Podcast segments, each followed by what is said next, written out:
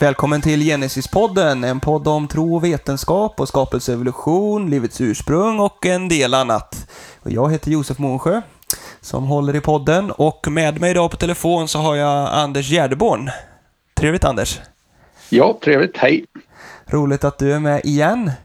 Eh, vi, vi gjorde ju faktiskt ett försök att spela in på det här området för någon vecka sedan, men eh, jag hängde inte riktigt med, så vi, vi gör ett nytt försök nu helt enkelt. Jag ska försöka vara så tydlig jag kan. Ja, jag, jag känner att eh, det här är väldigt spännande. Vi, vi ska prata idag om eh, svarta hål och även lite detta med avlägset stjärnljus. Det här är två stycken frågor som har kommit in från våra lyssnare. Och eh, därför så ska vi ta och flika in med det. Vi är ju annars inne i en liten eh, serie med lite grundläggande ämnen inom eh, skapelsetron och evolutionskritiken. Men eh, vi, vi dyker in med det här ämnet. Vi har ju precis haft eh, Genesis årskonferens också här nyligen, så det var mycket arbete kring det och därför så har vi inte hunnit med riktigt att publicera eh, avsnitt de senaste veckorna här nu, så vi får ursäkta det också. Men nu är vi på gång igen, så det känns eh, roligt. Eh, och vi uppmuntrar alla, bjud gärna med nya lyssnare. Eh, gudstroende som gudsförnekare tror vi kan tycka att detta är intressant att få tänka och, resonera kring eh, de här frågorna som vi behandlar. Men idag då Anders, så ska vi tala om detta lite med svarta hål, och även eh, sådana här eh, avlägset stjärnljus. Så vi ska komma in på fråga två där senare. Men svarta hål, det är någonting som har varit uppe och är aktuellt nu då. Med tanke på eh, Nobelpriset som ska utdelas här i fysik snart, va? Visst är det så? Ja, det stämmer. Det är ett eh, tvådelat eh, Nobelpris. Eh, det ena är för den teoretiska bakgrundsarbetet som är gjort för svarta hål som gjordes av den som heter Roger Penrose på 60-talet. Och den andra hälften går till sådana som eh, idag eh, har observerat svarta hål eller man har observationer som bäst eh, tolkas som att det är svarta hål man ser. Just det. Tycker du att det här är, är det spännande med svarta hål, du som lite fysiker och civilingenjör och sådär? Eh, ja, jag tycker det är väldigt spännande och det tror jag, det tror jag många människor gör. Och samtidigt lite obehagligt måste jag säga och det tror jag också många upplever för att eh, svarta hål eh, utmanar ju vår intuitiva uppfattning av vad tid och rum är för någonting. Eh, ibland så presenterar man svarta hål som att det är ett hot mot den kristna världsbilden och, och det är det inte alltså utan det är snarare ett hot mot alla människors intuitiva uppfattning om tid och rum. Just det, så vi, egentligen när man läser om sådana här saker så tycker allihop av oss tycker att det här är lite knepigt, konstigt, jobbigt för, för logiken kanske och sådär va, framförallt. Ja, egentligen inte för logiken utan det är mer för hur vi uppfattar vad tid och rum är för någonting. För att det. det händer ju, svarta hål är ju ett, ett nödvändigt resultat utav Einsteins relativitetsteorier om man säger så. Ah. Så det, det, är vi som, det är vi som inte är tillräckligt insatta då som tycker att det är lite jobbigt? Ja, Einstein visar ju att tiden inte är någonting som tuggar på eh, utan att någon kan påverka så att säga, utan tiden är beroende på observatören och, och likaså rummet och, och det där strider ju mot vad vi, hur vi normalt ser verkligheten, hur, hur vi normalt ser tiden och rummet. Just det. Och vad, vad är detta ett svart hål då, om du vill eh, berätta lite? Mm. Ett svart hål det är när eh, materian eh, eh, ett svart, eh, massa har ju gravitation som suger åt sig annan massa om man säger så. Och i ett svart hål så har så, mass, så mycket massa sugits in så att eh, eh, ingenting kan lämna det svarta hålets yta. Eh, normalt sett så ju större planet du har till exempel eller ju större sol du har ju, ju större hastighet behöver du för att kunna lämna planeten. Eller solen, himlakroppen. Ett svarta hål, där är den hastigheten så hög så att inte ens ljuset kan lämna. Just det, innebär att allt, allt som sugs in i hålet det kommer aldrig ur för att uh, inte ens ljuset som har den högsta, den högsta tänkbara hastigheten, inte ens ljuset kan lämna. Mm, så just det, precis. Så en sol, den, den lyser, den ser vi. Men är, vet man vad ett svart hål är då? Liksom? Är det en jättestor sol som uh, har kollapsat eller man, man vet kanske inte riktigt? Jo då, det eller jag vet inom citationstecken, det finns olika teorier om hur, hur det bildas och eh, ett är att när en, eh, en stjärna över en viss massa, jag tror det är 1,4 solmassor man brukar prata om, eh, kollapsar så att säga när, när den har bränt ut sitt nukleära bränsle så tar gravitationen över och det finns inget som kan stoppa ihopdragningen då. Så att eh, då, då dras det ihop till ingenting i princip. Och det är det som är det obehagliga så att säga, att, att eh, vi får en viss massa på en oändligt liten utrymme. Då får vi alltså en oändlig massa och det är det som kallas för singularitet då i, i centrum av det svarta hålet. Precis, för det, det, var det vi, vi pratade ju en del om det efter förra gången vi, vi försökte spela in där och jag hängde inte riktigt med. Men är, alltså ingenting säger man då, att, att volymen är ingenting, eller singularitet, är det absolut ingenting eller väldigt nära ingenting, eller vet man? Ja, därav strider ju det lärde. Om man följer Einsteins ekvationer så dras massan ihop till ingenting. Alltså, alltså rymden blir noll och då blir ju, då blir ju densiteten oändlig. Då har du en viss massa på, på ingenting. Men eh, det är ju fysikaliskt vidrigt så att idag försöker man ju jobba på olika teorier där man förklarar så att säga vad som händer där. Just det, för, för det är klart, det låter ju ganska jobbigt, det känner man själv, att, att oändligt mycket massa skulle finnas i ingenting, absolut ingenting, noll. Exakt, det är ja. ganska jobbigt, ja. Och då kan jag, jag hoppas inte jag går för långt nu, men eh, det finns ju två frontlinjer inom den moderna fysiken idag. Och det ena är då relativitetsteorierna eh, som talar om det stora och tunga. Men sen har vi något som kallas för kvantfysiken också som pratar om vad som händer i det lilla och lätta. Eh, och eh, normalt sett så funkar de teorierna sida vid sida men när man kommer till nära en sån här singularitet då har vi ju någonting väldigt tungt på någonting väldigt litet om man säger så. Då möts de där två teorierna och då börjar de säga emot varandra. Det är det som är det stora problemet. Därför så, så eh, jobbar fysikerna idag med att försöka förena relativitetsteorin med kvantfysiken. För att få då, som man lite skämtsamt brukar kalla för teorin om allting. Alltså både det lilla och det stora. Och det har man inte lyckats med än hundraprocentigt och det är därför som svarta hål fortfarande är en liten gåta för oss. Ja, men vi ska ställa den frågan en gång till. Du nämnde det lite förut, men alltså finns det några problem för den som just tror på Bibeln med svarta hål? Finns det några motsägelser där? Nej, det vill jag mena att det inte gör. Och eh, anledningen till att den uppfattningen finns, det tror jag är att man blandar ihop ett svart hål med Big Bang. Och visserligen är Big Bang en sorts svart hål skulle man kunna säga, men, eh, men eh, om vårt universum startade i en singularitet, alltså som Big Bang-teorin lär, eh, då är, då är det inte ett, ett svart hål i en rymd utan då finns all rymd inom det svarta hålet. Alltså att eh, den ursprungliga singulariteten enligt Big Bang-teorin den ligger ju inte någonstans utan alla, alla någonstans finns inne i singulariteten, alltså in den, i den oändligt lilla rymden. Just det, och det, och det låter ju ytterligare konstigt och jobbigt då för, för tanken men, men jag förstår ja. att det, det, är så man tänker givetvis. Ja, och då får man ju en ursprungsteori eller då, då, då försöker man förklara var den där singulariteten kom från då, då pratar vi ju inte operativ vetenskap längre utan då pratar vi om eh, ursprunget. Var kommer det här eh, Big Bang-singulariteten ifrån? Men eh, när man tittar på vanliga svarta hål så är det ju vanlig operativ vetenskap, alltså att man, man går dit ekvationerna leder. Man ställer upp ekvationer då så får man dem bekräftade och sen tittar man vart de leder. Och då leder alltså Einsteins ekvationer med nödvändighet till svarta hål. Och det är operativ vetenskap, det har inget med ursprung eller något att göra.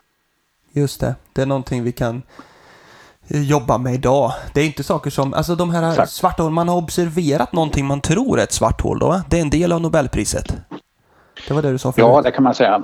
Nu kan man ju, det hör ju till sakens natur att du kan aldrig se ett svart hål eftersom definitionen på ett svart hål är att inget ljus kan lämna det. Va? Då kan man ju inte se det utan man studerar rörelsemönster. I det här fallet så har man studerat rörelsemönster hos himlakroppar nära vår egen galax centrum. Och de rör sig på ett sätt som gör att det måste finnas en, mass, en enorm massa där inne någonstans. Och enda tänkbara förklaringen som vår vetenskap ser ut idag är att det är ett svart hål som finns där. Det är så som eh, eh slutledningen går. Just det. Men fram tills de här eh, observationerna då, om, om rörelser hos eh, himlakropparna nära vår eh, galaxcentrum. Eh, innan dess har det inte funnits några alltså observationer som stöder svarta hål. Men ändå har det ju funnits eh, liksom en matematisk modell, va? Liksom det här med Penrose som du nämnde. Eh, Ja, det har, det har funnits eh, andra observationer som man säger Eh, experimentellt visar, eller observationellt ska jag säga, visar på svarta hål. Det har det gjort. Men det nya, det nya nu är att man tycker sig ha bekräftelse på att det finns ett svarta hål i Vintergatans centrum, alltså i vår egen galaxcentrum. Det är det som är det nya i, i, i det hela idag. Just det. Men om, om jag kommer till en eh, fråga här då, alltså finns det... Är det viktigt, och det vet jag inte om det är, utan du får eh, hjälpa mig här, men eh, det här med vad som är, alltså i, i fysiken, det är mycket matematiska modeller och Big Bang och sånt där, det antar jag att det är mycket mycket matematiska modeller. Vi ska inte ge oss in på Big Bang idag, men modeller, matematiska modeller kontra observerade saker, alltså när man ser på just vetenskap sådär. Det är ju en del av vetenskapen båda två, men är det viktigt att skilja på det där någonting, eller hur, hur ser du på det?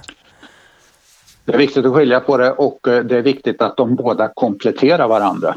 För att det är ju så den vetenskapliga metodiken fungerar att man gör en gissning om hur saker fungerar och det är det man kallar för hypotes, då, en vetenskaplig hypotes. Eh, och den betyder inget innan man får den experimentellt eller observationellt verifierad. Alltså man testar sin teori mot verkligheten, mot den fysikaliska verkligheten. Och det är först då när, när hypotesens förutsägelser uppfylls, det är då som, som eh, den här hypotesen får ett vetenskapligt värde. Det är då det blir en teori eller i vissa fall en naturlag brukar man kalla det för. Kan, kan en modell eller kan en observation stämma med många olika modeller? Absolut. Ja, och då är det, det inte självklart och, vilken modell som stämmer då? Nej, precis. Och då pratar man om något som vetenskapligt brukar man prata om något som kallas för Ockrams rakkniv. Alltså att har du, har du flera teorier som kan förklara en viss observation då ska du välja den enklaste utav teorierna. Men eh, det är ju inget bevisat att det behöver vara den enklaste utan det är mer en, en arbetsgång som, eh, som vetenskapsmän brukar använda sig utav. Just det. Ja, Men vi ska, vi ska ju hela tiden ha klart för oss att man bevisar aldrig en, eh, en naturvetenskaplig teori. Eller, bevis håller matematiker på med, naturvetare håller inte på med bevis. Utan man, man håller på med hur trovärdig en, en, en, en teori är. Och är den väldigt trovärdig, alltså att man har utsatt den för väldigt mycket prövning under lång tid, då kan man till och med kalla den för naturlag. Just det. Men den är, den är aldrig bevisad i matematisk mening. Nej, men i allmän bemärkelse hur vi talar i, liksom ute i samhället ja, i stort så ser man det som bevisat. Ja. Alltså gravitations... Eh, ja. Vetenskapsmän brukar inte prata om bevis utan de pratar om evidens istället. Då. Oh. Och evidensen kan vara mer eller mindre starka för en viss eh, teori. Och jag vill nog mena i det här fallet så är evidenserna för att det finns svarta hål väldigt starka. Jag håller med mainstream-vetenskapen om det. Just det. Ja, och detta, nu, nu hamnar vi in på nästa område som vi skulle bearbeta lite idag också. En fråga kring det här med avlägset stjärnljus. Alltså att det finns eh, ljus från stjärnor som kommer från väldigt långt borta. Du får eh, hjälpa mig här, Anders.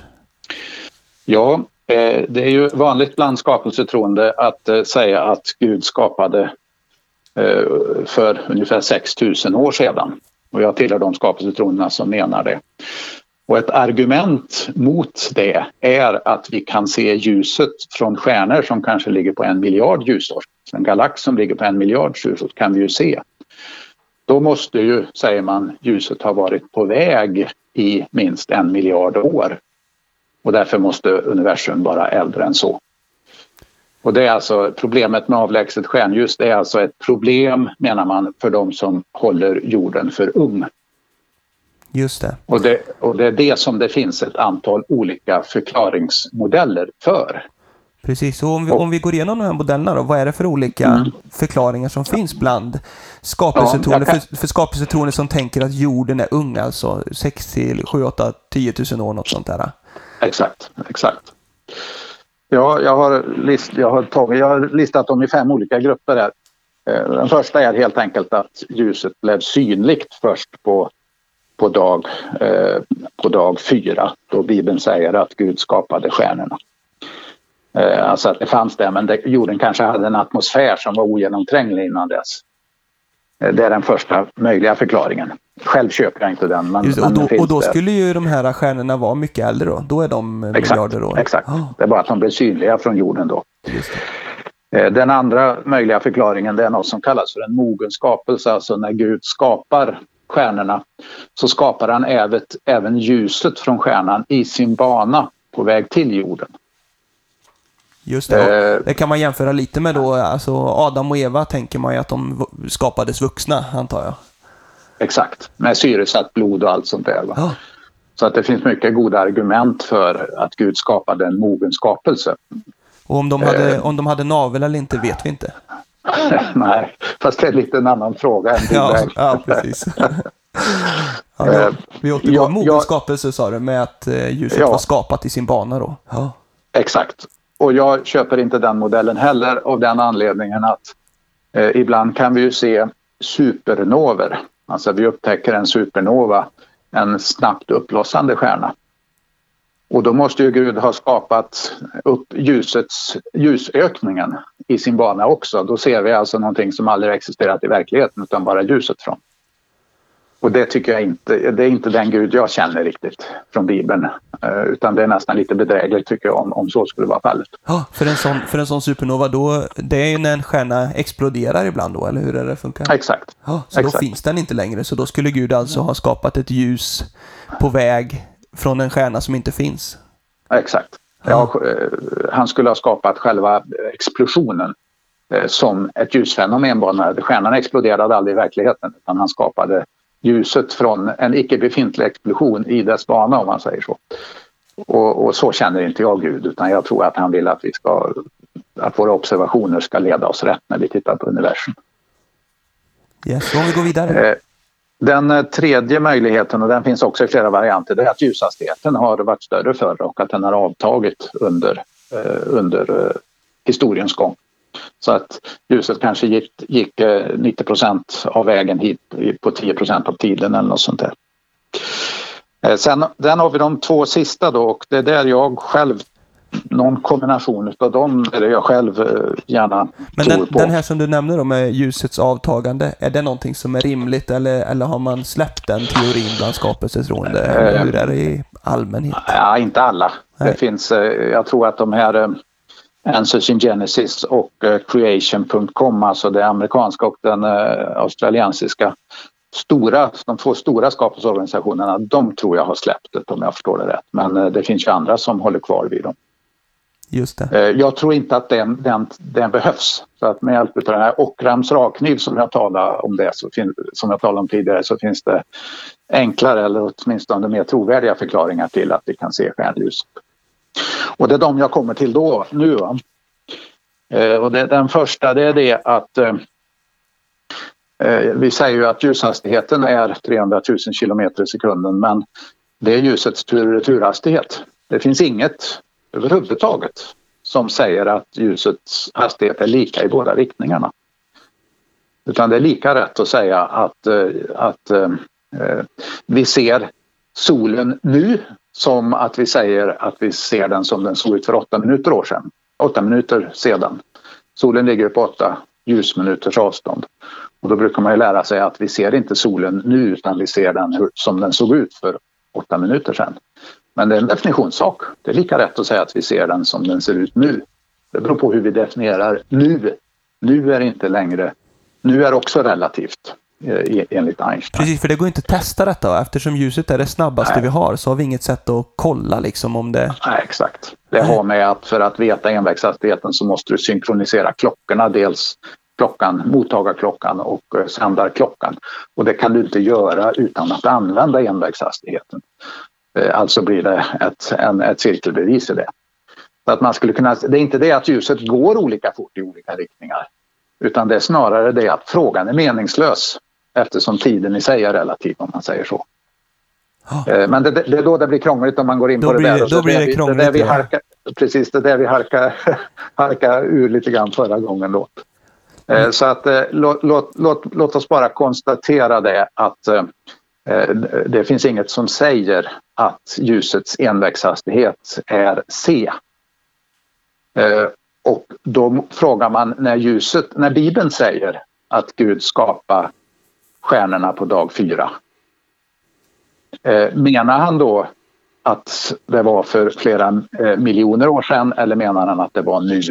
Alltså på dag fyra i skapelseberättelsen. Och båda är lika rätt. Och därför menar jag att när Bibeln säger att, att Gud skapar stjärnorna på dag fyra så gjorde han det. Han skapade på dag fyra. Det är mm. liksom kontentan i det här att det inte är vetenskapligt fel att säga att Gud skapade en stjärna som ligger på en miljard ljusårs avstånd nu. Eller att vi ser stjärnan nu när Gud skapade den på dag fyra så att säga. För, för mig Än som, att han gjorde det för en miljard år sedan. Ja, för mig som lekman liksom så känner man ju att att en sån här förklaring känns ju väldigt eh, märklig. Men, men samtidigt så vet jag ju att det är ju, fysiken är inte så självklar. Och det kommer ju in på nästa förklaring här antar jag, för det är ju också märkliga saker på ett vis. Men, eh, men det finns det ju spännande stöd på ett vis då i, i eh, ja. Einsteins relativitetsteorier och sånt där. Eh, och så du får, du får gå in på nästa, den tycker jag är mer eh, spännande, men jag, jag känner inte att jag är, har förmåga att riktigt utvärdera. Men eh, ja. den är mer spännande tycker jag. Ja, och de två sista utesluter inte varandra, men det kan jag komma, till på, det kan jag komma in på senare. Eh, den, den, eh, den fjärde kategorin då, den brukar kallas för tidsdilationsmodeller. Och eh, de bygger, det finns olika varianter utav dem, och de bygger på att eh, tiden är relativ. Och det är också Einstein. Eh, och det har man bevisat att tiden är relativ. Det har man flugit atomer runt jorden och sånt och, och, och sett att tiden går olika fort helt enkelt. Och det är två, två, två saker som styr hur fort tiden går och det ena är eh, observatörernas hastigheter i förhållande till varandra och det andra är eh, gravitationsfält. Just det, för det, man eh, hela tiden med våra GPSer så, så, ja, så är detta en del. Där använder du tidsdilation, tids, det faktumet att tiden går olika fort. Ja. Oh. Och det gör det att eh, eh, jorden kan vara ung och eh, en avlägsen galax gammal trots att de skapades samma bokstavliga vecka. Och det blir ju lite, lite hjärnsläpp nu, va? eller man, man, man, det är svårt att förstå detta. Men det här är nödvändiga resultat utav Einsteins relativitetsteori. Så för att uttrycka mig, eh, för att uttrycka mig så här då att eh, hela universum skapades eh, år 4000 före Kristus, cirkus. Alltså för en miljard år sedan för en viss galax där ute. Just det. Så, så, så de skapades samtidigt fast det har gått olika lång tid på olika ställen? Ja, så kan man säga. Så att 4000 före Kristus var för 6000 år sedan på jorden. Men för den här avlägsna galaxen så var 4000 före Kristus för en miljard år sedan. Den effekten får de här tidsrelationsmodellerna. Och det är liksom inte något som skapelsetroende har hittat på det här för att, att, att rädda ett ungt universum eller en ung jord utan, utan eh, det här är Einstein. Det här är nödvändiga resultat av eh, Einsteins ekvationer. Just det, det till, det är tillåtet enligt Einsteins ja. Eh, teorier. Så att när någon frågar mig om jag tror på ett ungt universum så brukar jag faktiskt säga nej. Jag tror på en ung jord. Jag tror inte på ett ungt universum. Trots att de skapades nästan samtidigt eller under samma vecka i alla fall. Under samma sju dagars vecka. Eh, och det, det, det, det, köper inte en del för att, eh, för att eh, vårt förnuft inte greppar det. Och det gör inte mitt förnuft heller, men det är nödvändigt resultat utav gängse vetenskapliga teorier. Det måste vara så här helt enkelt. Och jag antar Anders, detta är en liten poäng bara då att alltså sådana här skapelsetroende då, som du och, och, och jag tycker, som jag är med i Genesis, många inom våran förening Genesis kallar ju sig, man, man kan ju säga ungjordskreationister eller young earth creationism. Och där, där säger man ju inte ung universumkreationister. Det, det har jag tänkt på. Just det. det måste ja, ju bero nej. på det antar jag, att man mm. Uttalar sig ja. inte självklart om universums ålder, utan men jordens ålder tänker man är... Det är säkert en orsak till det, ja. Oh. Och sen ska jag också säga det här att jag, de två sista här nu, alltså, alltså eh, ljusets envägshastighet och, och tidsdilationsmodellerna, de utesluter inte varann. Eh, ingen av de här fem möjligheterna är egentligen kompletta. Och det är inte för att de är eh, skapelsetroende eller att skapelsetroende forskare jobbar med dem, för så är det med alla naturvetenskapliga modeller. De är aldrig kompletta utan vetenskapen går ju vidare hela tiden. Och även, eh, även de här eh, skapelsetroende modellerna om man säger så, eh, jobbar man på idag. Och idag vet jag att det finns arbete där man försöker att förena de två sista möjligheterna, så att du tar hänsyn till tidsdilationen och samtidigt Eh, att ljuset inte, har, eh, inte behöver ha envägshastigheten C, alltså ljushastigheten C. Eh, och det är en eh, australiensisk forskare som heter John Hartnett som håller på med det där idag. Och jag vet inte exakt hur långt han har kommit och så men, men eh, liksom den Eh, sekulära vetenskapen så gäller även den skapelsetro, skapelsebaserade vetenskapen på att jobba med de här olika modellerna. Och en väldigt intressant frontlinje idag, tycker jag själv, det är just att förena de här två senare typerna av modellerna. Just det. Vi har ju några minuter kvar Anders. Frågan är ju, ska vi, ska vi ge oss in och bara ta lite grann kring det här med relativitet? Är det spännande tror du? Ja, jag tycker det är oerhört spännande men, oh. men som sagt eh, eh, kan, har, kan, vi ta något lätt exempel? Jag vet vi hade några förra gången men något av dem kanske vi klarar av. Eh, du får hjälpa mig på traven nu, vad tänker du på? Ja, nej men vi, vi pratar ju om det här med med om att eh, om, man, om man rör sig, eller GPS till exempel då, kan du, kan du nämna lite hur det hur funkar det liksom? För det... Eh, jag vet inte hur GPS funkar, jag vet bara att GPS använder det faktum att, eh, att tiden påverkas utav relativ rörelse. Mm. Precis, och då är det ju grejen att, att, när, när de här satelliterna de befinner sig uppe i rymden och där är lägre gravitation då, eller hur? Uh, nej, jag tror, det är deras relativ, jag tror det är deras relativa hastighet. Ja. Just det. Uh, Einstein hade ju två, två relativitetsteorier. En kom 1905 och den kallas för den speciella relativitetsteorin. Och den handlar om hur observatörerna rör sig likformigt i förhållande till varandra, alltså utan acceleration. Sen kom det en allmän relativitetsteori tio år senare. Och uh, han tog även in Eh, Eh, eller de, den tog även in eh, accelererande system. Och eh, acceleration visar sig vara samma sak som gravitation faktiskt. Och därför så finns gravitationens inverkan i den allmänna relativitetsteorin. Och både hastigheterna då från den speciella relativitetsteorin och gravitationens inverkan från den allmänna relativitetsteorin. Båda påverkar tid och rum. Eller rumtid som Einstein pratade om. Han slog ihop tiden och rummen till en rumtid om man säger så. Men, eh, men, om man då tar, alltså, jag vet att det finns något så här klassiskt exempel med två tvillingar liksom. Om man skickar ut den ena på en snabb rymdfärd under en lång tid. Ja. Vad händer då?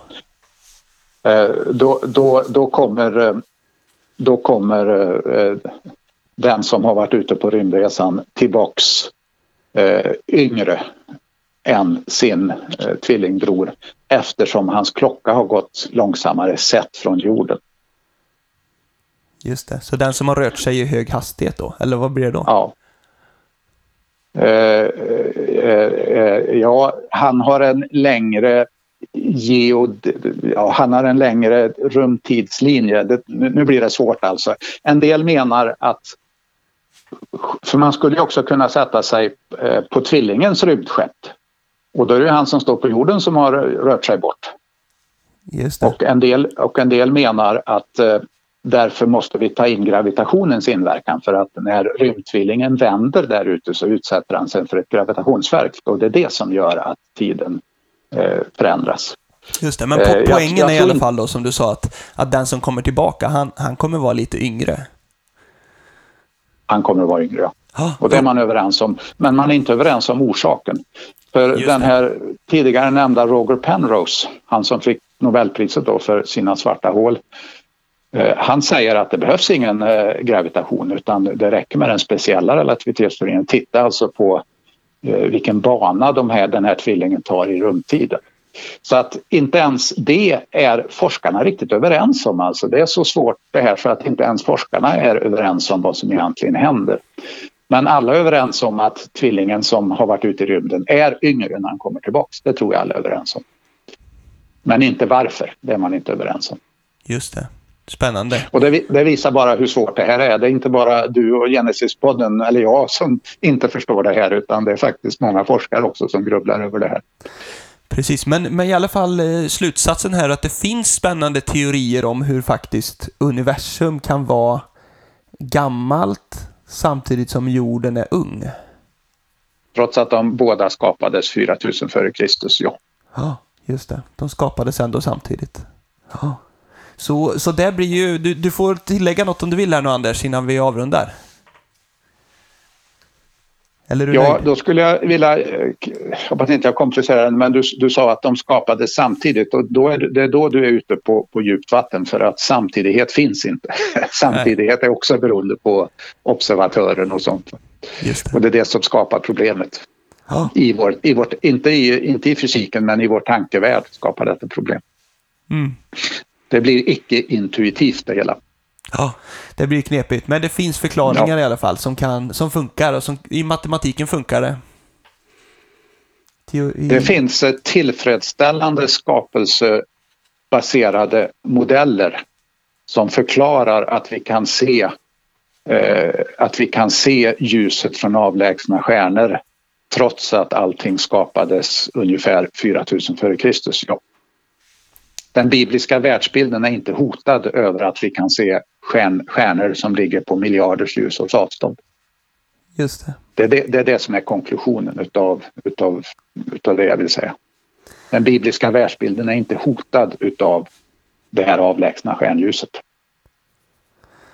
Det låter bra. Vi får eh, nöja oss där. Tack så mycket Anders ja. för ett mycket spännande avsnitt.